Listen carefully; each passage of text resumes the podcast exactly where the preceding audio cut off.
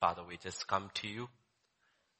We come to you, Lord, and we want to thank you for giving us your son, the eternal word. Thank you, Lord, you came like us one day and you died on the cross for our sins one day. And not only that, you rose from the dead so that we have hope in this life and in the life to come because of you. Because you have overcome death and paid the penalty for our sins.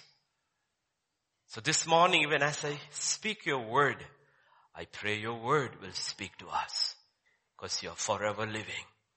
Speak, Father, for in Jesus' name we pray. Amen and amen. See, children always associate Christmas with gifts. And uh, there was this boy, and he kept on asking his father and his mother, you know, Christmas is coming, Christmas is coming, Christmas is coming. Please don't forget, this Christmas, I'm expecting a watch. I'm expecting a watch. Every day he pestered his parents. I'm expecting a watch. Finally the father said, one more word out of your mouth called watch. You are not getting it this time. The boy was full of watch. He didn't know how to hold it. But the thing was that every evening when they sat down for supper, each one had to memorize a scripture and say that. That night was his turn. So he picked a scripture and this was the scripture he had memorized from Mark 13 at verse 37. And what I say to you, I say it to you all. Watch.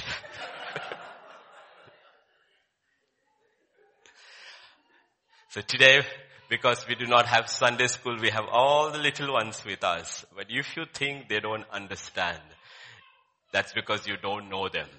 You need to ask them questions and you need to listen to their questions and sometimes you'll be astonished how well they understand scripture. So today, the world as it is celebrates Christmas. But it's not God's birthday because God has no beginning or end. But it is when God in the form of Jesus Christ became flesh like one of us. We call it the incarnation. But it is not his birthday. Because if you see it only as his birthday, we are limiting the infinite God into something that he never is or never will be. So first we need to get rid of that birthday mindset. The birthday cake, the party, the celebrations, happy birthday to you, Jesus, and the ancient of days sits on his throne and he laughs. That's also scripture. Because the problem is if you have these mindsets and with that mindset you go through the Bible, you read scripture or you read a message or you celebrate an occasion, we could end up missing out the entire purpose of God becoming man. The purpose of incarnation. So get rid of these wrappings because the gift is his son.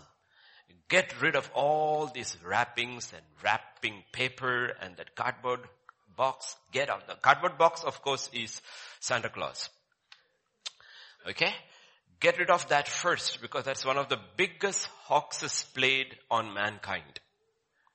Because using Santa Claus, we take away the significance of what Christ did when he came in the flesh. We substitute the spiritual with the carnal. Because Santa Claus feeds to our greed while Jesus meets our real spiritual eternal need. So get rid of him too. Everywhere you have seen the entire world, Santa Claus has replaced Jesus Christ. I was telling in last Sunday in the other church, Nepali church, I was telling them one nation if you go which after United States where every nook and corner you have Christmas decorations, like they celebrate Christmas like no man, is Japan. But 99% of that nation does not believe in Christ. So there is no Christ there. There is only Santa Claus. So understand what these things can do where the actual message, the incredible message of Christ is lost. So take off all those wrappings so that we don't miss the son when he came the first time. Then get rid of that Christmas tree too. Because the gift is not found underneath the tree. You will miss it. The gift is found hanging on a tree. That's not the tree that we place in our homes. That tree is not very attractive. On that tree we don't hang balloons and festoons and lights, no. But that's the tree that gives salvation, not the Christmas tree. To Israel in the wilderness, God said, look at that. If you look, you are healed. So let our expectations be according to scripture. That's why we allow the word of God to define our expectations. Or we will miss Christ this year too. As everyone missed him. Almost everyone missed him when he came the first time. When he came the first time, hardly anybody recognized him. But scripture says when he comes a second time, every eye will see him. And reaction will be different. One set of people who rejected him the first time, they will be broken and they will cry seeing him, looking at the one whom they pierced.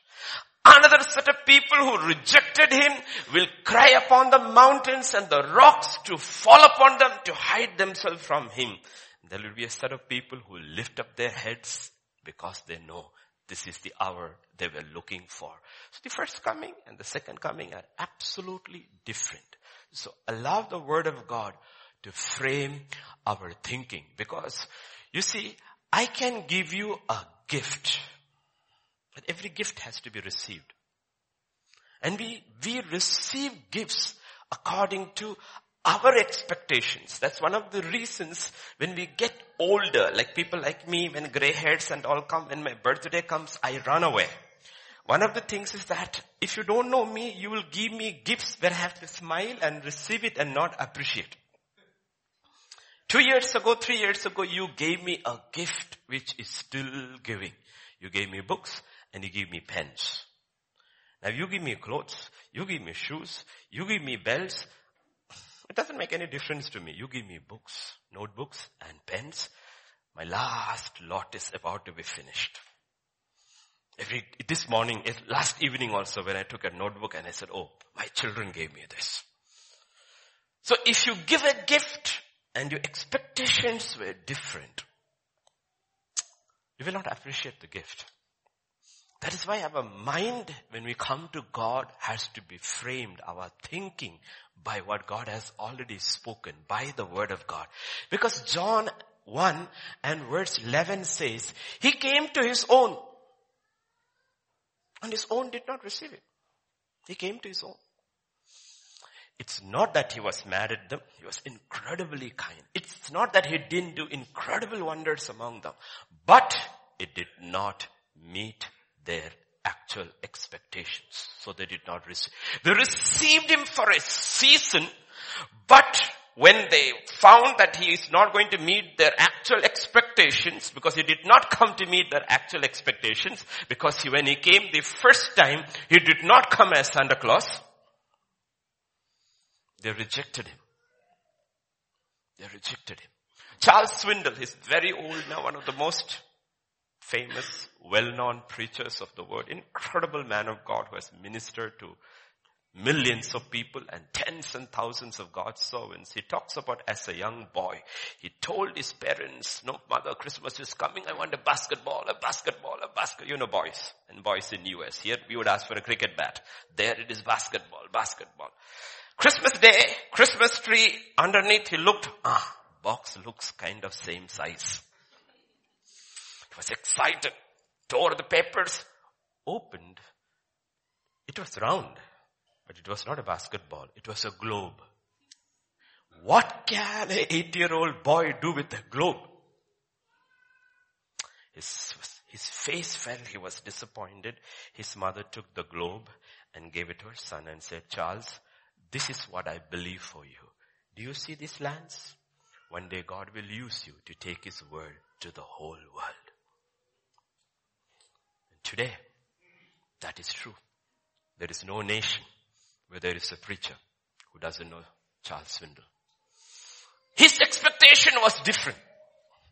But his mother had a different expectation for him. We may have a different expectation this morning, but God has a different expectation for us. When we receive God's son, we should look at God and say, Lord, what is your expectation for me? My vision is very limited. But you are one who has seen my end from the beginning. What is your expectation for me, Lord?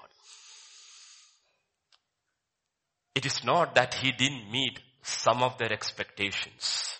Very carnal, appetizing expectations. Scripture says in John chapter 6, when he had fed that multitude, 5,000 men, women, children, they all ate, they were all full, they looked at this incredible miracle, they saw Jesus had only five loaves of bread, two fish, they saw the miracle, the fish, the bread multiplying, 10,000, 15,000 people were fed, they thought, wow, this is the kind of king we want. We don't have to work. Food is free. Do rupiah chawal, we will vote for you. That's how till today people vote. Two years back, Trump won on a wall. I will build a wall. He won. Two years later, the Democrats won because we will give you free health care. People, you need to realize the average man makes decisions according to his appetite. And going to an eternal God and looking at Him with a temporary appetite is the worst decision you and I can make. He's much bigger than that. So they were excited. Then those men, when they had seen the sign that Jesus did, they said, this is truly the prophet who is come into the world. Therefore, when Jesus perceived that they were about to come and take him by force to make him king, he departed again. He went away the mountain and departed from them. He says, he knows they are not moved by any eternal spiritual need. They are moved, oh boy, if I can get a CM like this, every day we can eat bread and meat. Did you see? He said, you don't fool me. They followed him. In verse 26 he said, most assuredly I say to you, you seek me not because you saw the signs you didn't understand the message behind the sign. You don't fool me. I'm not Santa Claus. You don't fool me. You're after me because you ate of the loaves and are filled. He said, I am Yeshua. I am Jesus. I'm not Santa Claus. You don't fool me. So you and I cannot receive him as Santa Claus. Santa Claus can give you a nicely wrapped gift. He can do nothing for your soul, which is eternal. And everybody, consciously, unconsciously, when you look in your mirror, you know there is something beyond that inside. And that's the real you. This body is just a shell. And you know, when you die, that doesn't go where you go. It goes to another place. And that's our first primary need. And Jesus came to meet that need. So when you open the Bible, the Old Testament, the New Testament, time divided has BC and AD, before Christ and after Christ. Right there, the New Testament begins. And the first promise in the New Testament is connected with man's greatest need. In Matthew 1 and verse 21, she will bring forth a son and you shall name his, call his name Jesus for he will save His people from their sins. We don't realize this is our real, real need. You shall name Him Yeshua, Jesus in English, Yeshua in Hebrew. You shall name Him Yeshua. Why? Jesus means my God saves. God my savior. God is my salvation. You shall name Him Yeshua. Why? Because he will save his people from their sins. You see, you look in the entire cultural traditions, ancient, modern, anywhere in the world. Roman, Greek, Scandinavian, Egyptian, Babylonian, Assyrian, Indian, Chinese, anywhere. You will never hear about a God who came to save his people from their sins. Every God came to destroy the sinners rescue the righteous. But here you have a different, you have to change the way you think, paradigm shift in your thinking. He will save his people from the sins, meaning he came for sinners.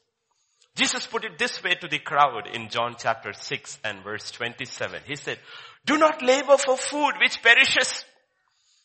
Don't spend your entire life going after things that perish. What to eat, what to drink, where to work, what to wear, what to buy. These things all perish. But for food which endures to everlasting life. There are two things he says. You can feed your body. You need it. Don't worry about it. Ultimately your body will die.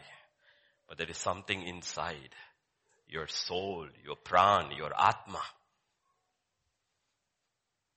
That needs a different kind of food. A different kind of intervention from God. You cannot intervene there. If you feed, which the Son of Man will give you, you will have everlasting life. Why? Because God the Father has put his seal on him. Everything that you and I, the carnal man, which Santa Claus gives, will perish. But the Son of God gives life. Don't ever dilute the message of Christmas. Ever. Ever. If you dilute the message of Christmas, we will be hopeless. Because the only hope man has is because God became man. Because we need to understand. We were born in sin. Our fathers have sinned. Our forefathers have sinned. And we have lived in sin. When Adam sinned, in Adam, every man sinned. The Bible is very clear. The law is very clear. The wages of sin is death. And there is no escaping death. Every man and woman, from the first man to the last man, is destined to die. Why? Because God said the wages of sin is death. We call it in science as cause and effect. There is a cause and there is a resultant effect. Man sinned, you will die. That's the effect of sin. And death has swallowed everyone from the beginning. And since most died in their sin, without knowing there was a savior, the grim reality of death is described by the prophet Isaiah in the Bible. The grim reality of life after death if you don't have a savior. It says, therefore Sheol, that is hell or grave, has enlarged itself and opened its mouth beyond measure. When hell was made, it had a definite size because it was meant for a specific number of fallen angels, only for them. And then man fell. Sin entered the human race and they did not know their savior. And hell had to enlarge itself Enlarge itself, opened its mouth beyond measure. And it didn't matter what the man was up here. He could be Caesar, he could be Herod, he could be Alexander, but with their glory and their multitude and their pomp, and he who was jubilant, you were happy on earth, it made no effect. Death swallowed all of them. Swallowed all of them. Shakespeare says in one place, Caesar must have made the known Roman Empire tremble. But today, Caesar's skull is in a grave where the rats have made a hole and made a house. Death swallows everybody. Doesn't matter whether you're emperor or beggar. It does. And when Jesus came the first time, he came to deal with that one issue. The wages of sin is death. And people, if they don't have a savior, will be swallowed by death.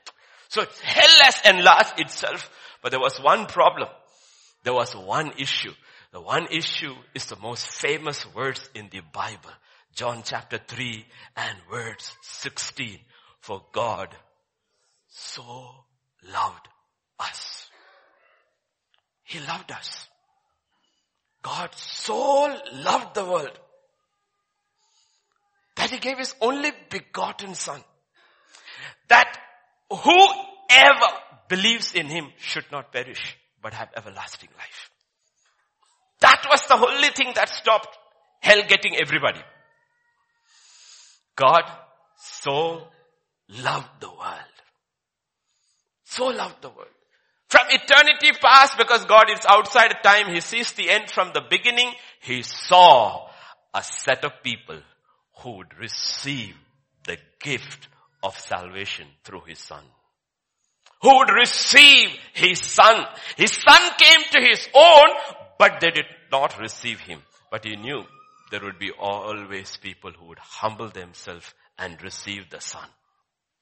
All these were sinners, the world. But God loved them. And He still loves them.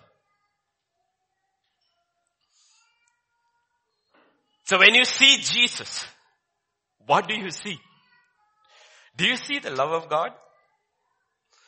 See, God's Spirit through Solomon, here is this thing. Hell and death is swallowing people in their millions. And here is a holy, righteous God who wants to save sinners. He loves them so much without compromising on his holiness, his righteousness and truth. There is love on one side and there is death on another side. Song of Solomon puts it across so beautifully, the heart of God, the heart of Jesus. It says it this way. Set me as a seal upon your heart, as a seal upon your arm, for love is as strong as death. There is death on one side strong. There is love on one side that is strong. Jealousy as cruel as the grave. Its flames are the flames of fire, a most vehement flame. Many waters cannot quench love. This was a fire that was burning in God's own soul. It could not be quenched. I love man I made. No waters could quench it. No floods drown it. If a man would give for love all the wealth of his house, it would be utterly despised. What would not man give for love? That's why we have all these stories, romantic stories about men and women giving up everything because of love. Where did it come from? It came from God. You have a British royal family who would have never been the royal family if a couple of generations back the king had not abdicated his throne because he fell in love with a spinster who was a widow, a divorcee, and the British constitution says the king cannot marry a divorcee. But he said, I'll give my throne and marry her. And he married, left England, settled in France, lived happily till he died there. And because he abdicated the throne and he did not have children, the next line in succession became the queen. And today you have a royal family which is entirely different because a man gave up his throne for a woman he loved. But the greatest love story ever known is God, Jesus, who gave up his throne and came here and died on the cross so he could have a woman, the church, his people, because he loved us. There's no greater love story than that. That is what it means. Love is stronger than death. The old covenant love was only as strong as death. But on the cross, Jesus proved love is stronger than death. Because it was like a fire burning within God's soul. Many waters of flood could not quench it. That's the wonder of heaven. All of angels look at each other and look at us. They said, what is man that you are mindful of them? Lord, one third of the angels rebelled. They went against you. Kick them out. But when man sinned, you are broken. What is man? When Lucifer and one third of the angels rebelled, you didn't become an angel and die for them. No. When this puny man sinned, he said, I'll go and die for them take the penalty, the punishment of sin upon myself, then rise from the dead so that they can put their faith on me and because I rose, they will also rise. The wages of sin is death. That is the law. It can never change. Laws don't change. Therefore there begins the greatest love story in history. Galatians 4 4 puts it this way. When the fullness of time had come, God sent forth his son, born of a woman, born under the law. It's the law that said wages of sin is death. So God takes this form through a woman, Mary, and he comes and is born under the law. For what? Verse 5 says, to redeem those who were under the law. To redeem us. Every man is under the law. If you sin, you die. That's the law. The Bible talks about two deaths. There is one death where the physical separation of the soul and the body takes place. And it talks about a second death where the soul is cast to utter darkness away from the presence of God or the soul is allowed into the presence of God. Two deaths. Jesus first came to save us from the second death, not the first. And when he comes the second time, we will be freed from the first death. We will be given a body that will never perish. That's why he said, don't work for this body that will perish. Think about your soul. Think about your soul. That's what Gospel of John was saying. He came to his own, but they didn't receive him. But the next verse says in verse 12, but as many as received him, to them he gave the right to become the children of God, to those who believe in his name. You have to receive that gift. Those who received him, he gave what? The authority, the right. What? Not to be just saved, to become the children of God. Those who believe in his, and you shall name him Yeshua. You have to believe in that name. What does that name mean? My God will save. My God saves. You have to receive that name. And you have received the work which he did. So when you see Jesus, what do you see? What do you see? The gospel according to Luke talks about Simeon when he saw Jesus. Jesus is just a 40 year old baby. He's been brought to the temple. But he, when he looked at Jesus, what he saw was not a baby. What he saw is, Lord, now you are letting your servant depart in peace according to your word, for my eyes have seen your salvation. I've seen my salvation. What do you see? Do you see your salvation? I can go in peace. Because my eyes have seen your salvation. That's what Bible is talking about. When God, when we receive God, He's not saying you're forgiven of your sins. He says, no, I'm giving you the authority to be the children of God. It's a completely, absolutely, totally new beginning. Bible puts it this way in 2 Corinthians 5:17. Therefore, if anyone is in Christ, he is a, what does it mean? Your old you is not counted. You haven't sinned. Your sin, your sins, your old nature, everything is forgotten. You are made a new person in Christ Jesus. Behold, all things have become new. All things have become new. There's an absolute, complete shift in our thinking when Christ comes in. We start seeing life with new eyes. We start understanding life and what is around us with a new mind. See, one constant question everywhere I go Every time you constantly hear in blogs, in papers, in uh, interviews, everywhere you hear. If God is such a good God, why so much suffering and death? Is it true? Two days back, another tsunami. 222, including a band that was playing in the beach in the middle of the performance, died. So many died. Tsunamis, floods, earthquakes, famine, wars, murder, sickness. You name it, the world is full of calamities. So the question always asked is if there is a God. And if He is a good God, why does so much suffering? Why so much death? Why doesn't He intervene? The answer is God is good beyond imagination and understanding. And the answer is 2000 years ago, he intervened. Why all this death? Because of sin. Till Adam sinned, there was no flood. There was no sea. There was no hurricane. There was no earthquake. There was no sickness. There was no disease. There was no tsunami. There was nothing. Absolutely at peace, creation with the creator.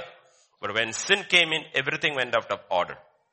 So the reason all this is happening is causes sin, result is death.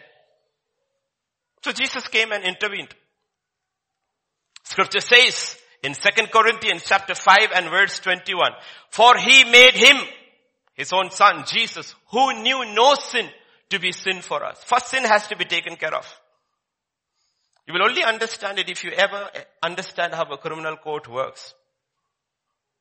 When you enter into a criminal court and you're sitting there and watching the proceedings, you will realize the judge cannot bend the law. He cannot bend the law. Where did our even concept of justice come from? It comes from the righteousness of God. You and I sinned. God cannot bend his righteousness. But if somebody was willing to pay the penalty, but the one who has to pay the penalty has to be flawless. One criminal cannot stand bail for another criminal. No court will accept it. You go to the police station for taking bail to get your friend out. First he will ask your standing in the society. वो भी चोर तुम भी चोर No policeman will release your friend. You have to prove your standing. Who can prove his standing before a holy God? No one. No one. No one. We have sinned in our thought. We have sinned with our words. We have sinned with our actions. And above all, we were born in sin. Born in sin meaning the nature itself, Adamic was a sinful nature. So God sent his own son, holy, lived a perfect sinless life. And when he goes upon the cross, our sin is put on him, made him who knew no sin to be sin for us, that we might become the righteousness of God. God was not just satisfied with, okay, you're forgiven.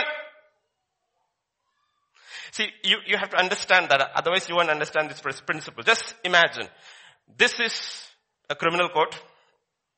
I'm the judge. And the judge shows mercy. Okay. I'll show mercy because somebody is willing to pay the bail or pay the penalty. You can go. Where does he release me back to? From where I came. He releases me back to the society from where I came. But in the eternal day, the day of judgment, there are only two places. There is no more earth. There is no more earth. So even if he shows me mercy, he cannot take me into heaven because that's a holy place. He cannot send me to hell because hell is for the condemned. Where does, there's no third place. So what does he do? He's not satisfied with showing me mercy. He imputes the righteousness of God in me and you and makes us the sons and daughters of the living God says, go to your father's house. That is salvation. It's beyond mercy. That's what grace is. Beyond mercy. Beyond. To everyone. Because scripture says all have sinned. And if God is a gracious, righteous God, salvation should be accessible to every man. Because the king has no power to save himself, the beggar has no power to save himself. Everybody needs salvation. Should be accessible to everyone. That's why the first word we hear in the Christmas story is when the pregnant Mary and Joseph come, they come to the inn and the innkeeper says there is no, no room. There's no room. No room. So he, the one who created everything, was born outside in the stable. And the baby was put in the watering trough in the manger. Here is the creator outside in a stable. Sunday evening at the Telugu church, I told them, you see, I said today's modern Western world won't understand it. We Indians understand it very much. I said, you know beggars? At the end of the day or afternoon when the beggar goes to a restaurant to have chai, they don't let him in.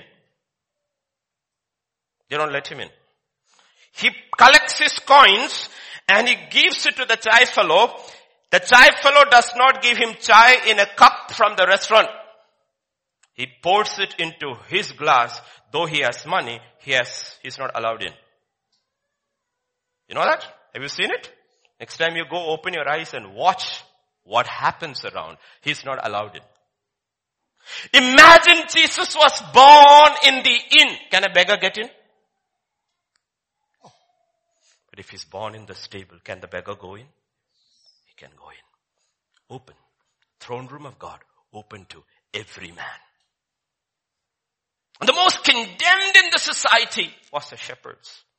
Scripture says it is to them the angelic host went and sang the first Christmas carol. They have no intelligence. They have no understanding of scripture. He's not quoting Isaiah and Micah, nothing at all. He says, you know what? You will be given a sign. You know what is the sign? There is a baby wrapped up in clothes in the manger, in the stable. Everybody, all the shepherds knew where the stable was. Because they are shepherds.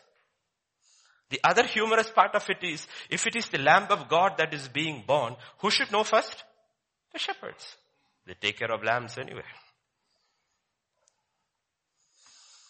Understand the heart of our God. The wise men, when the star got missing, went into the palace because they thought that is where the king would be born. Where is he who's born king of Jews? To the shepherds very clearly. Don't have to, you don't need GPS. You don't need an app. Go straight there. You know where the stable is? Yes, he's there. And they saw, scripture says, they were amazed. The wonder of Christmas. Don't lose it. That's why I don't like the trappings. I hate the trappings of Christmas because it takes the wonder of Christmas. The wonder of Christmas is God became man so that man could become God. That's the wonder of Christmas. That you and I condemned as criminals in the court of law could become the children of the living God. That is the wonder of Christmas. And nothing of our decorations actually point to that truth. Doesn't point to that truth. That's the awesomeness of Christmas. He who did not sin, no sin, became sin for us. So he became sin and he died on the cross. Not only that, Hebrews 2, 14 and 15 will see. Cost is sin. He's handling the cost. Effect is death. He's handling death.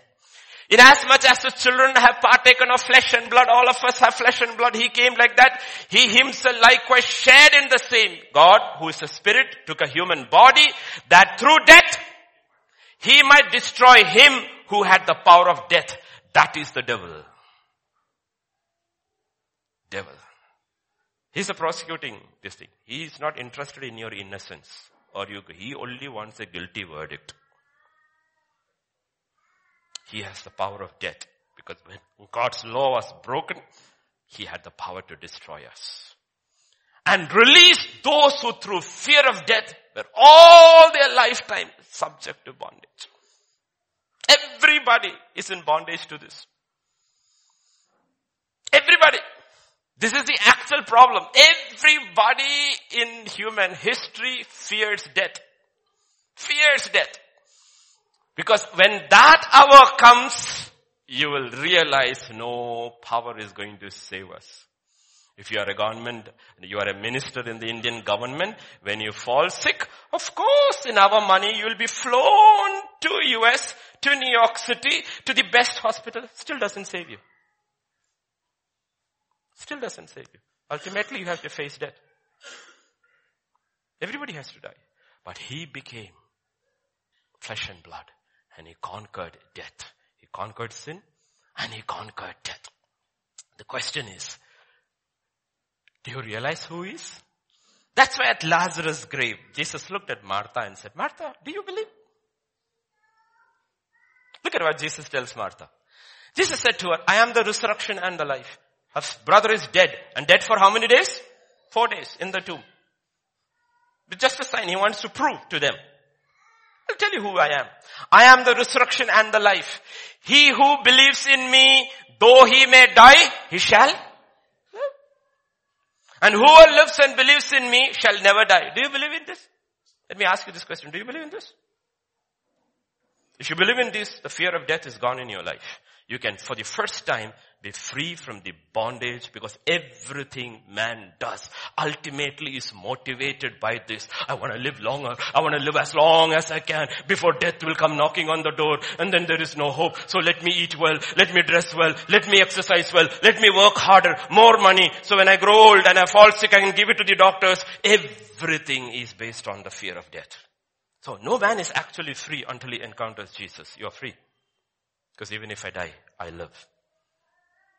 The first question he asks Martha, do you believe? Do you believe? That even if he dies, he lives. And even when he's living, he knows deep inside, there is no separation from God anymore. No second death. I'm, I'm living. Do you believe? That's what he told the crowd that came to make him king. They asked him this question in John 6, 28. They said, what shall we do that we may work the works of God? Because every religion, except Christianity, authentic Christianity, every religion says you have to do good works if you have, if you need any chance in the next life. Because balancing act has to be done. But the logic doesn't work in the criminal court even on earth. I don't know where this logic comes from the next life. Even in a traffic court it doesn't work. Challan, no helmet. Sir, license hai, pollution control hai, insurance hai, he said, that's not the point. Do you have your helmet? No, I have everything else. That is, the law doesn't want to know what all you have. Law wants to know where you broke. It doesn't work. And we all know in practical experience, if you ever go to a court, it simply doesn't work. Your good deeds don't outweigh your bad. You're judged for your bad. That's the problem here. What shall we do that we may work the works of God? Says we all want to do God's work so that when, when we stand before God, God will be pleased with us and say, okay, chalo, andar chal. Jesus said, do you know what is the first thing you need to do? Jesus answered and said, this is the work of God, that you believe in Him. He said, he said, this is the work which you have to do. The most difficult work. Just believe in me. And believe in what I am doing. That's why the book of Hebrews says, we have to labor to enter into His rest. There's a rest the saved person enters into. One thing he knows, I am no longer under the condemnation of sin. I may sin again, but I am no longer under condemnation because he's taken the penalty. Now I can go to him, not as a criminal that is going to the judge, as a son going to the father and saying, Dada, I goofed up. Please help me. There's a difference in how the unbeliever approaches God and the believer approaches God. The believer doesn't have to go to a river to get his sins off. He doesn't have to go to Vatican to get his sins off or a Holy Land tour or Mecca. Nothing. He just has to get on his knees before and say, Dada, I messed up. That's why scripture tells the children, come boldly, confidently to the throne room of grace and you will receive mercy. You're released from that. First, the power of sin, the fear. And second, you're released from the fear of death. Do you believe this? Do we believe in Him? That is where faith comes. That's why it's Sunday after Sunday, Wednesday after Wednesday. We teach you about believing in God. Because salvation is not the work of man. Salvation is the work of God. You have to believe in what He does in you and through you. That comes by faith. So do we believe in that gift? So God's answer to every calamity that started 6,000 years ago, for every tsunami, every flood, every earthquake, every wildfire, every sickness, every war, everything at the end of it is casualty, 222 dead, scores injured. You have a figure at the end. That is the end of it, right? God says, I intervened. Did you see? How did you? He says, I have overcome death. Look at the 222 who died two days ago. In that, if there were two who knew Jesus, they didn't die. They're living with him now. That's why in the Bible, post Christ, every incident where a man of God dies, a child of God dies, scripture says he sleeps in Christ. He wakes up there. Paul will say, my departure is near because he knows. I was telling in the Telugu church, you see, these two boards we see in the, in the airport, you know, uh, departure, arrival. Depending upon whether you're going or you are waiting for somebody, you will be looking at that board. Right? Here all Paul's this thing must be wondering, oh, his date has been set. He's going to be executed two weeks from now. So departure on the terminal will say seven days more for Paul. On the other side in heaven terminal it's saying seven days my son is coming home. There is celebration here, there is sorrow here. The scene in heaven is absolutely different. Absolutely different. My servant is coming home. The warrior is coming home. That's why when you are saved, Christ comes in, you start seeing life differently. You don't fear death. You don't walk under condemnation like this. Oh, next year also I should go to Jerusalem. Waste all your savings because I will go to that holy sepulchre and I will kneel and God will forgive. God said, I already forgave you. All you have to do is believe in my son and ask for grace that you don't fall the same areas. Keep fighting. You are a child. You're not a slave. Do you see the promise of Christmas? You shall name him Jesus.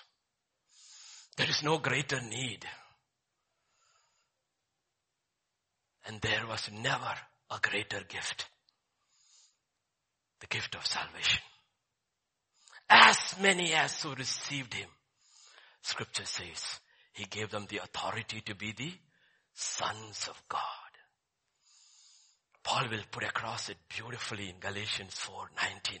My little children, for whom I labor in birth again until Christ is formed in you. The day I believed somebody was born in me.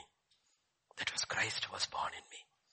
After that, for all these years, God and His Spirit and His Word and different ministers are working to see Christ grows in me. Oh yes, the Christ as an infant also has the power to save. Simeon says, my eyes have seen the salvation of the Lord. Let your servant depart in peace. Jesus as 12 can answer the question of the scribes and the Pharisees. Jesus as 30 will see the heavens open, bestowed with the power of God and go into the world and do good. The Christ in you has to grow. Has to grow. But the Christ who came in has the power to save. Yes, when he came in inside you, it looks like an infant. But that Christ has the power to save. Let him grow. That is why we come to the church. That's why we spend so much time in the study of the word. Because the Christ in you will only receive the word of God. Because that is the food for your soul. Your body needs different things. But your soul needs the word of God for it to grow. Your thinking to change. So that when you go out, you're fearless. Fearless. Death doesn't scare you. You're not afraid, Lord, let me die on an accident. No, what are you afraid of? Lord, if I got work still to do, let me not die on an accident. But if my work is finished, that accident is your incident. I'm going home. I don't want to stay here one day because there's nothing on earth. However much you love your spouse, your children, your relatives, your friends, there is no one. No one I love more than you because you so loved me. So loved me. See, even if your father or mother or wife or husband or child loved you so much and was willing to die for you, they still couldn't save you. Because the death would have made no effect. One sinner cannot save another sinner. Both are in the same hole. Sometimes we don't appreciate so much what it means Christ came. Romans 6.14 says, for those of us in whom he is birthed, law doesn't have dominion over you. Sin doesn't have dominion over you. Sin comes from the law. Law doesn't have dominion over you. Sin doesn't have dominion over you. You are no longer slaves of sin. You are no longer slaves working under the law. You are sons. Do you know when they came to ask Jesus to ask, ask for tax? Jesus asked a very simple question. Who pays tax? Kings or subjects? So they said subjects. Do kings pay tax? No. They pay no tax. But he says, for their sake, let us give. You have to ask yourself, who are you? Are you under sin? Then you are not a son. Louis XIV said, I am the law. I am the law. The sons of the king keep the law, but they are not under the law. The difference. The slaves keep the law, are under the law, fearing death and punishment. The sons keep the law because their father is the law. They're not afraid. They're not looking at condemnation and punishment. There's a difference how the son looks at the law and the slave looks at the law. If you are a son, law has no dominion over you. That's how the law works. Everywhere. Whether you are in the manger lying as a baby, whether you are sitting with the priest at the temple at 12, or whether you're hanging on the cross, you're still a king. But kingship is not outside, it is inside. You're always a king. That's the nature, authority is nature. I still remember when I was young, hearing about a case in the Indian railways when this, something happened in the train and there was an issue and one of the passengers who was traveling in the AC compartment, it happened at Bhopal station or Jhansi station, was a Supreme Court judge. The train was stopped because of some issue. He asked the station manager to bring a chair, sat in the chair and said, this is my court. Bring them here. I will adjudicate the case right now. Judge is always a judge, whether he's in his chamber or standing in a railway station. Understand who you are. Whether you're sitting here or working in an IT company, walking on the street, never forget who you are. Because that's what God made you.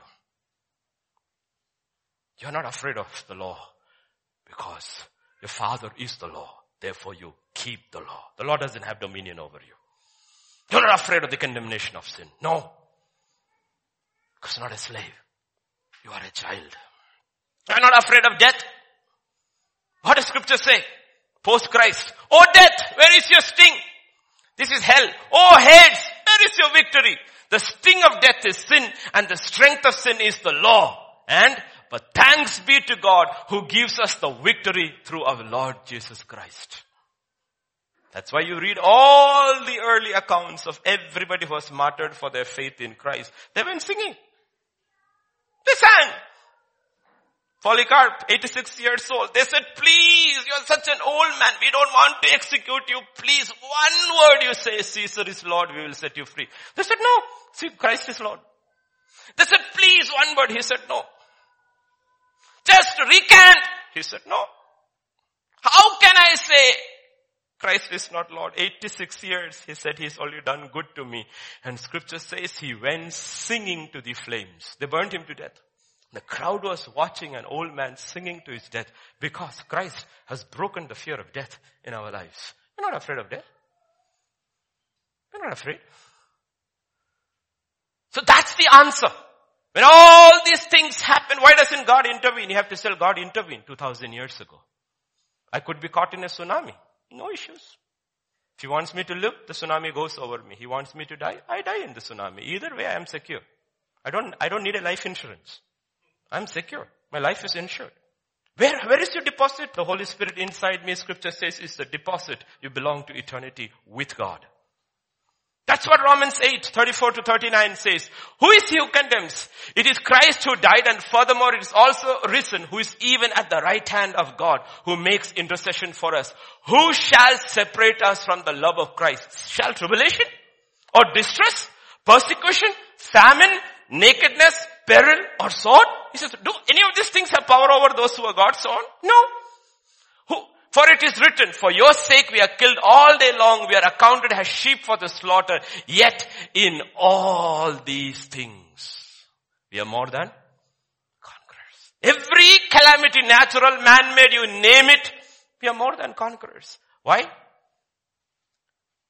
For I am persuaded that neither death nor life, nor angels, nor principalities, or power, or things present, or things to come, height or depth, or any other created thing shall be able to separate us from the love of God which is in Christ Jesus our Lord.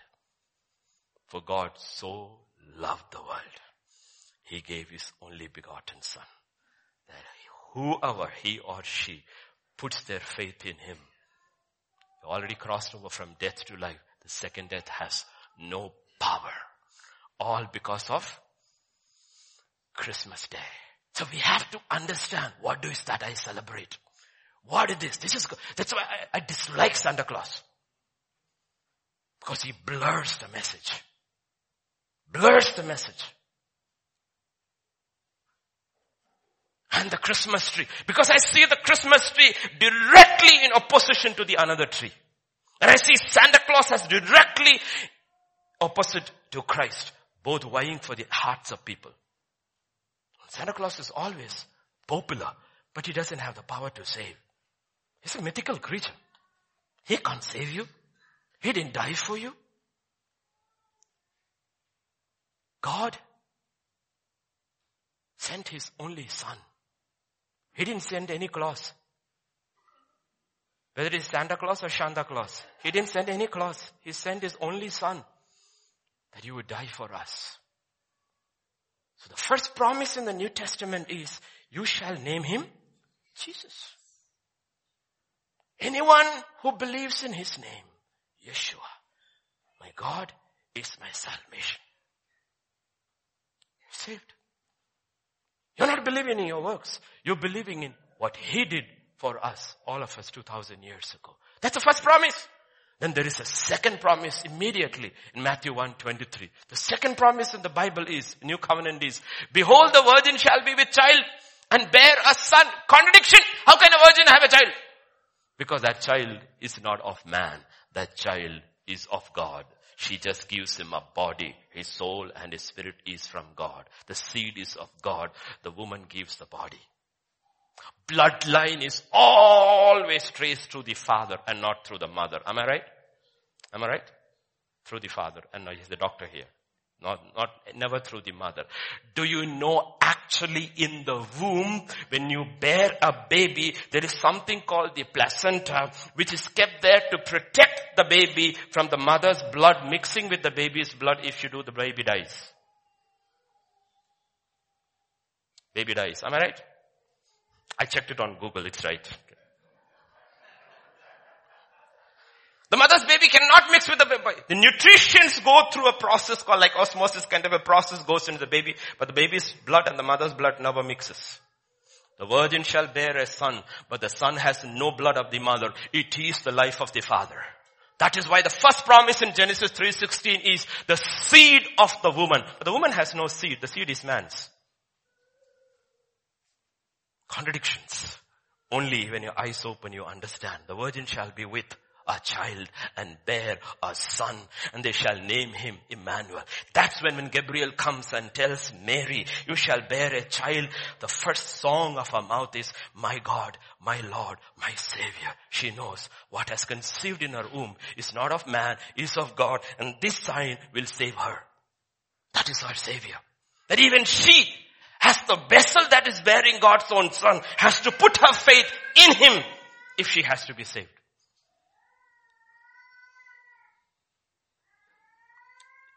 Second promise. Bear a son and they shall call his name. First you shall call him Jesus. For all who's longing for this redemption, fear, believe in the name of Jesus.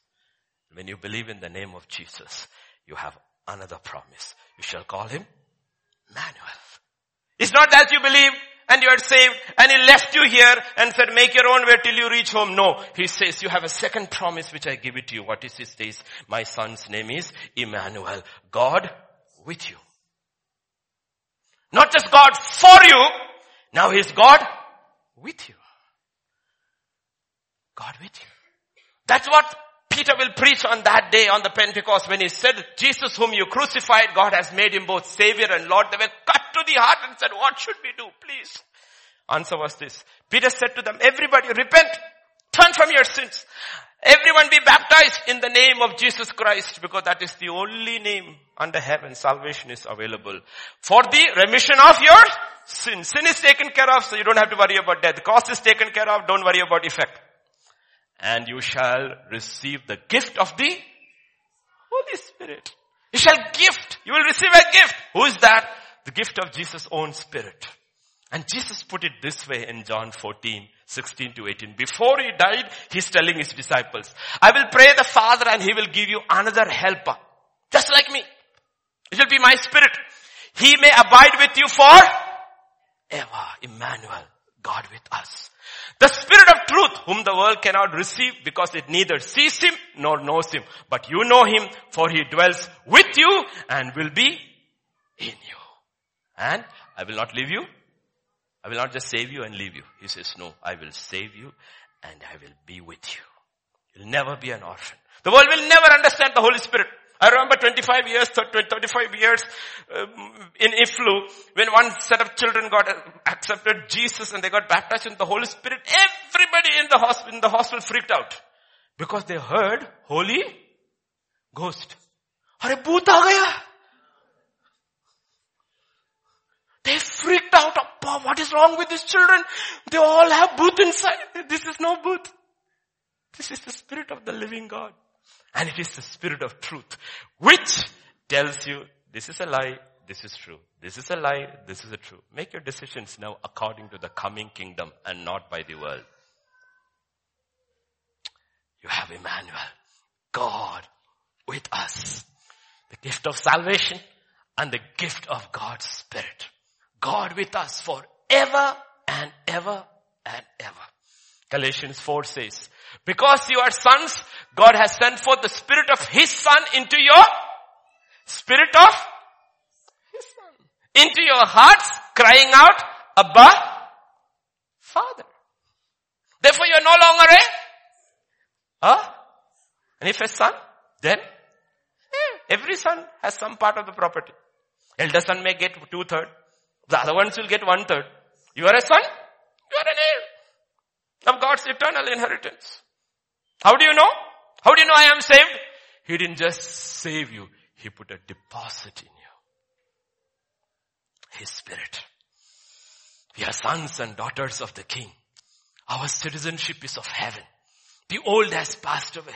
Behold, all things are new. That is why for 2000 years, men and women have given their lives trying to take this gospel to the ends of the earth. What does gospel mean? Good news. What is the good news? Man doesn't have to die in his sins and go to hell. Doesn't have to be separated from God. God has made a way. Believe in the name of Lord Jesus Christ. You are saved. Repent. Turn from all your other practices. Repent. Look at Him. Don't look at your works. Your works mean nothing. Look at Him for the remission of your sins. Receive the gift of the Holy Spirit. You are a new person. You're a new person. That's the gospel. And it began on Christmas. Old has passed away. Your past is erased. Your, there's no past. Your past is erased. The minute you came to Christ, your past is erased. And every time you sin, you go back to God and you ask. Scripture says the blood of Jesus washes it, cleans it out. Because he's a father. He's not a judge. It's a natural law of justice. Even in this world. Lata, example, okay. Lata has been caught for a crime in Telangana. She stole in Andhra, ran away to Telangana, was caught in Telangana. And she is sentenced to two years. Court in Andhra also calls her for the same crime, but they cannot sentence her twice. You are only sentenced once for the sin. So when I have sinned, my penalty was taken by Jesus, two people are not punished for the same crime. Either he or me. If, if he is punished, I am free. Understand? That's how salvation comes. Your past is erased. In your present, you are empowered. That's what grace. Receive mercy and grace. Don't look at life now. Look at that life is coming and rejoice in your life now because the enemy and the system can't do anything to you. Death for you is not an end. It is actually a beginning. So don't fear death. And your future is absolutely secure in Christ. There's a beautiful picture in the Old Testament. I call the first 3D movie that was shot in a cave in the Old Testament. You need to really believe. 3D movie was shot in the Old Testament. Let's have the 3D movie. David therefore departed from there and escaped to the cave, cave of Adullam. So when his brothers and all his father's house heard it, they went down there to him. Everyone who was in distress, everyone who was in debt, and everyone who was discontented. You saw the three D's? Distress, debt, and discontented. So these three D's came together and joined their souls in the cave with whom? David. 400, then 600. 600 people with no hope. But they joined their hearts with David. And the 600 will march with him all during those terrible days. But one day they will march with him to Hebron where he'll be anointed king of Judah. And then they will march with him again and he'll be anointed as king of over all Israel. Only because why? They were in debt. They were distressed. They were discouraged. They were in discontented, but they joined their soul with whom? We are all in debt, a debt no one can pay.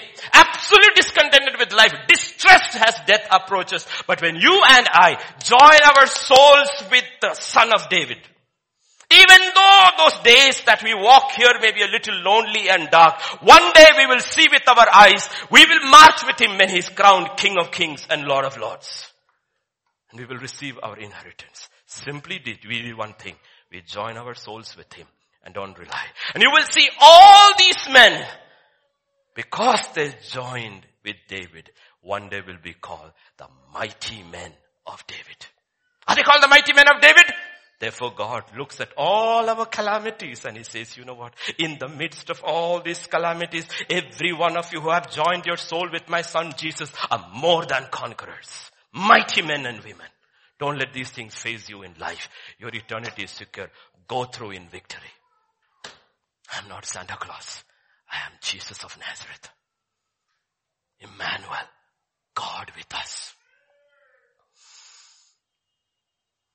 So how do we see life? It has to change. Don't go like Saul. Here one day, here one day. David, my son, one day, next day chasing David. Don't be split. Like I said on Sunday, for once and all decide who is king. Don't flip back and forth. Steady yourself. Know these truths. Get it deep inside and says, Lord, whom the son sets free is free indeed. I'm a free man. I'm not a slave of the enemy. I'm not a slave of the system. I'm not bound by circumstances because inside I'm unbound. Free. 2000 years ago, when he came, he was looking for a place. His mother and father must have panicked. Father meaning adopted stepfather. Joseph must have been panicking. Mary is in labor. There is no place. Every place in Bethlehem is full. There could have been only one inn. The innkeeper said, no room. So when he came the first time, what did we say? No room. No room. I hope you have room for him today in your heart. You know what a kind, compassionate God he is? For everyone subsequently when he died and rose again and made room for him in their hearts and in their lives. They made room for him. Everyone in the past 2000 years who have made room for him. Do you know what he says to us? When I came, you said no room. I knocked at your heart and said, will you make room? And you gave me room.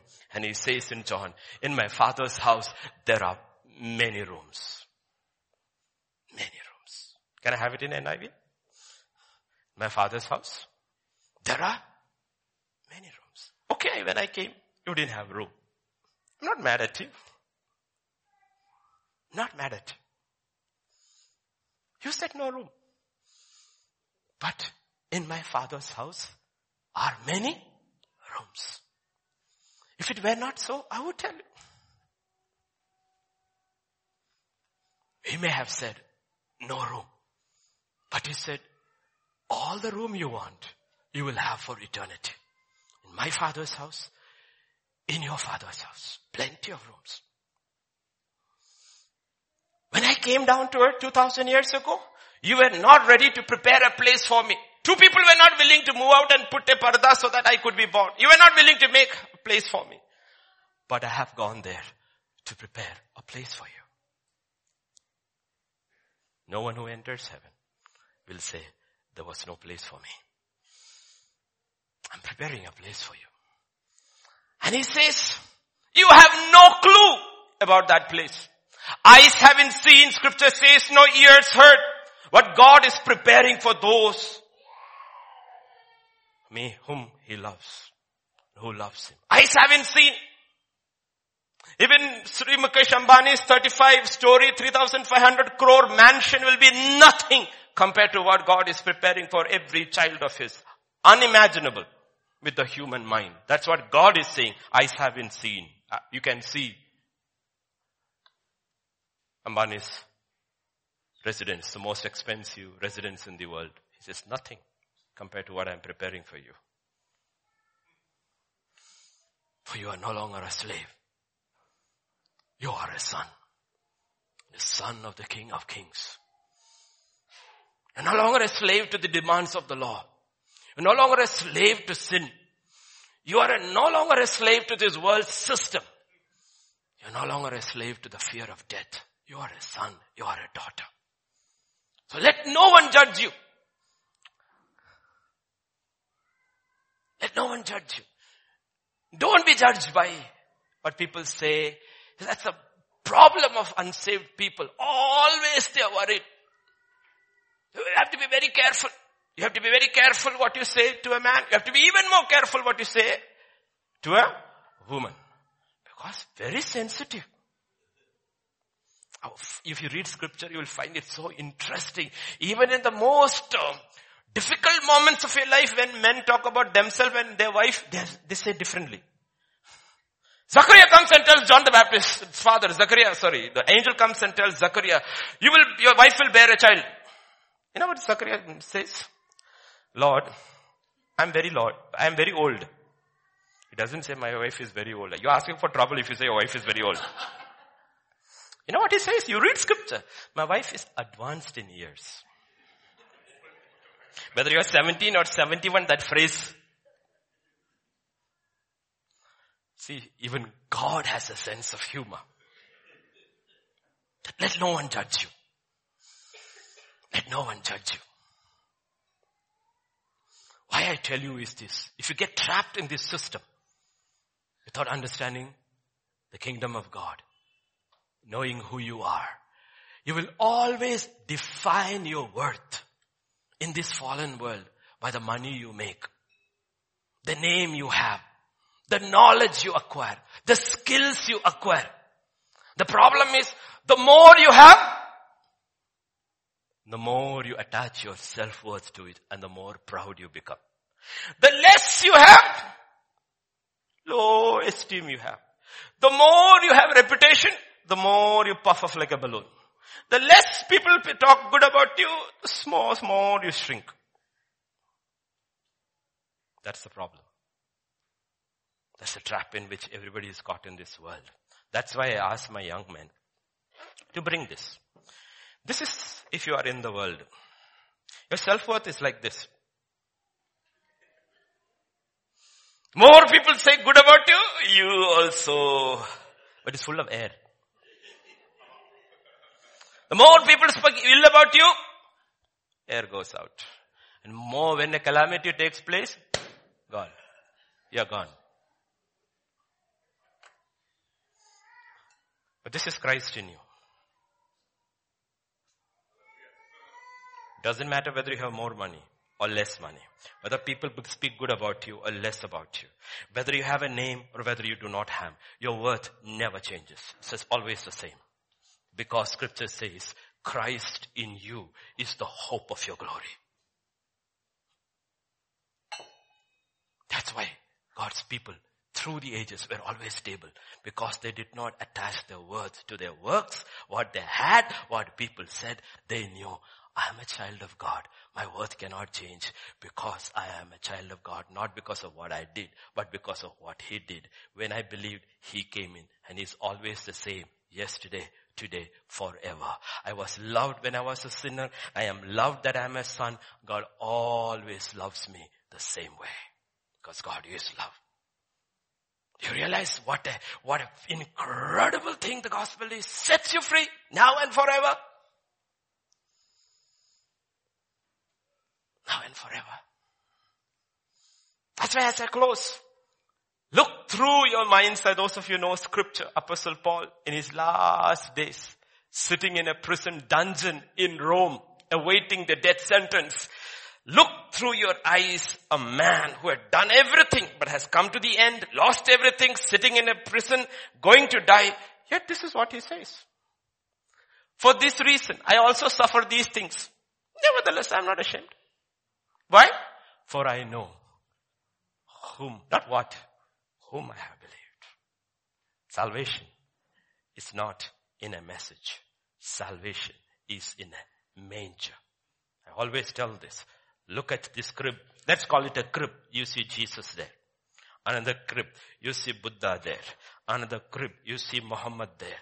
Another crib. You see Confucius there. And you could take all these people. They all have taught different things. But you take them out, their teaching survives. It doesn't affect the teaching at all. You take Christ out, Christianity is dead. Because the message is the person. Message is the person. What is the message of Christianity? God came in the flesh. God lived a sinless life. God died on the cross for the sins of man. He rose from the dead on the third day. That is the message of the cross. You take Christ out, there is no Christianity. You can take any one of them out, it still continues. So he doesn't say, I know what I have believed. He doesn't say, I know what I have believed in the Ten Commandments. No. He says, no, I know whom I have believed. And I'm persuaded, not all the commandments which I kept and was perfect. No, he says, that he is able to keep what I have committed into him until that day. I have committed my soul into his hands and on that day I will know I am absolutely secure because he is the one who is keeping it, not I. If it was dependent on my work, I would be a miserable man sitting in this dungeon looking without hope. But I know in whom I have believed and in whose hand my salvation is. I'm absolutely sure I'm safe and secure. That is salvation. That's how you need to see all these calamities. Floods, earthquakes, fires, turbulence, turbulence is coming to, please I'm telling you children, don't look with the eyes of the world. 2019 is going to be worse than 2018. But for the children of God who know God, it's going to be exciting. Because warriors excel during war, not peacetime. Yesterday, stock exchange has crashed the worst since 2008 in US. Today is closed in India. Tomorrow you will see a bloodbath on the markets. In 2018, in one month alone, Facebook's owner himself has lost around 18 billion dollars. One person alone. It's going to be a bloodbath next year. Why? Because the end is coming. And when all these things happen, we don't panic. Because we know in whom we have believed. We know in whose hands my future is. We are not panicking. We don't panic. Next year is going to be elections in India. It's going to be an absolutely messy year because you know elections in India when the results are going to be tight is going to be absolutely messy. It may be a coalition government means more khichdi and more chaos. We are not worried. All we ask is, Lord, help me to bring another one into thy kingdom. Another one. This gospel, this news cannot be closed. All these calamities, natural, man-made, doesn't bother us. Because in Christ, Death itself has been overcome. Because on Christmas, not this Christmas, the actual Christmas, Christ came and he conquered sin and death. One day, a new day will dawn. That's the day he's talking about. Yeah. Go with the previous one. One day, no, the previous one. That day. Until which day? That day. There is a day without end. Because when that day begins, you're not in this body. There is no sun, there is no moon. There is no time, no, no 24 hours. There are no seasons, nothing. That is a day without end. All those people who are distressed and discontent and miserable, life looks like a night without end.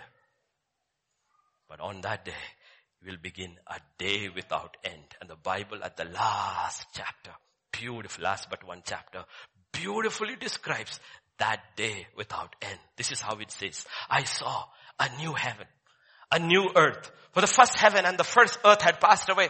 Also there was no more sea, no more judgment. Then I, John, saw the holy city, New Jerusalem coming down out of heaven from God, prepared as a bride, adorned for a husband. And I heard a loud voice from heaven saying, behold, the tabernacle or dwelling place of God is with men and he will dwell with them and they shall be his people. God himself will be with them and be their God. Now, Emmanuel, God with us inside. Then God with us outside.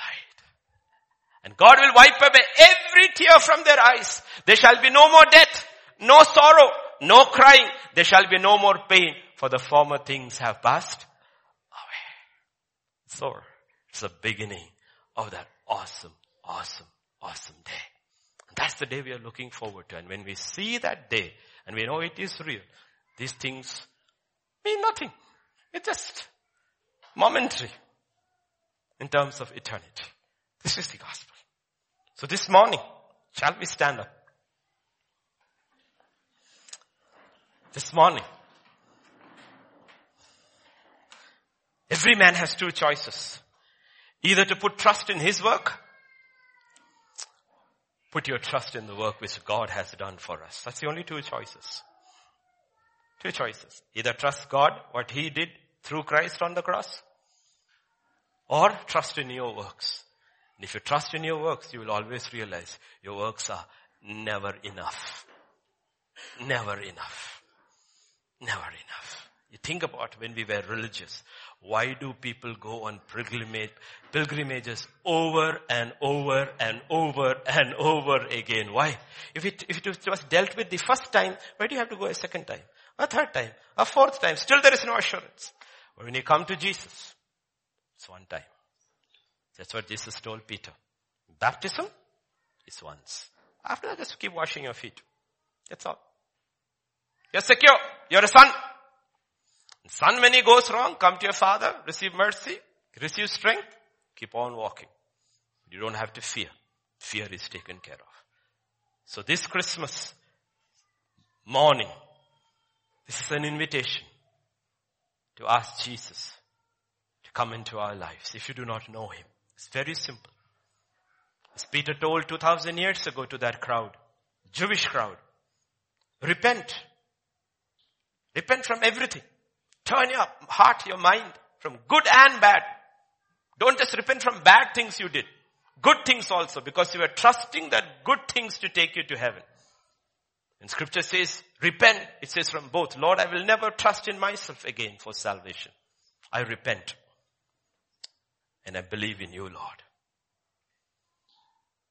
I believe. Forgive me, Father. It's a very simple prayer from your heart. I believe, Lord. But Jesus said if you believe in your heart and confess with your mouth, Jesus is Lord, you are saved. Lord, I repent from my bad works and my good works. From today till the end of my life, I will never put any trust in any work I do to give me salvation. I will only trust in the work you have done for me on the cross. I believe in Yeshua. I believe in Jesus. I believe that He paid the price for me. I believe because He paid price, I have remission for my sins. And I pray, Lord Jesus, come into my heart. Just don't be Yeshua alone for me. Be Emmanuel. Come, Lord Jesus. Come into my life. Spirit of God, Everyone who cries out in their heart, I pray you would touch them this morning. And all those who are struggling, give them that assurance, Lord. They're struggling with their works. But your word says, if you loved us when we were sinners and died for us when we were your enemies, today, Lord, let it be the day of deliverance for many. Let them know they are a son, a daughter of the living God. Set free to serve you and you alone. Not to serve this world, though they may go out into the world and work in the world. Not to serve the self, but to serve you. Let there be a surrender today in thy house, in the lives of your people. Thank you, Father. I commit the church, every brother, sister, child in this room into thy hands. From the tiniest one, including the new baby who came today, to the babies in the womb, the ones who have gone away home, everyone I commit into thy hands. Let the Spirit of Christ give them that boldness and that confidence to walk that walk, to walk with you. Because you are Jesus. You are Emmanuel.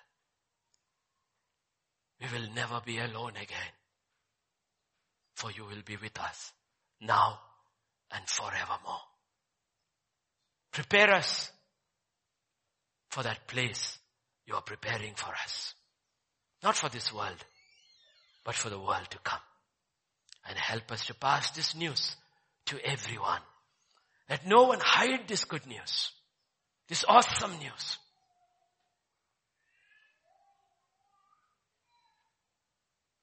Story of redemption. God's own love story.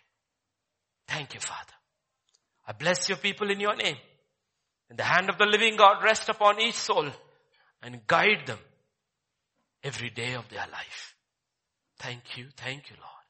For in Jesus' name we pray. Amen. May the grace of our Lord Jesus Christ, the love of the Father, and the fellowship of the Holy Spirit rest and abide with each one of us. Amen.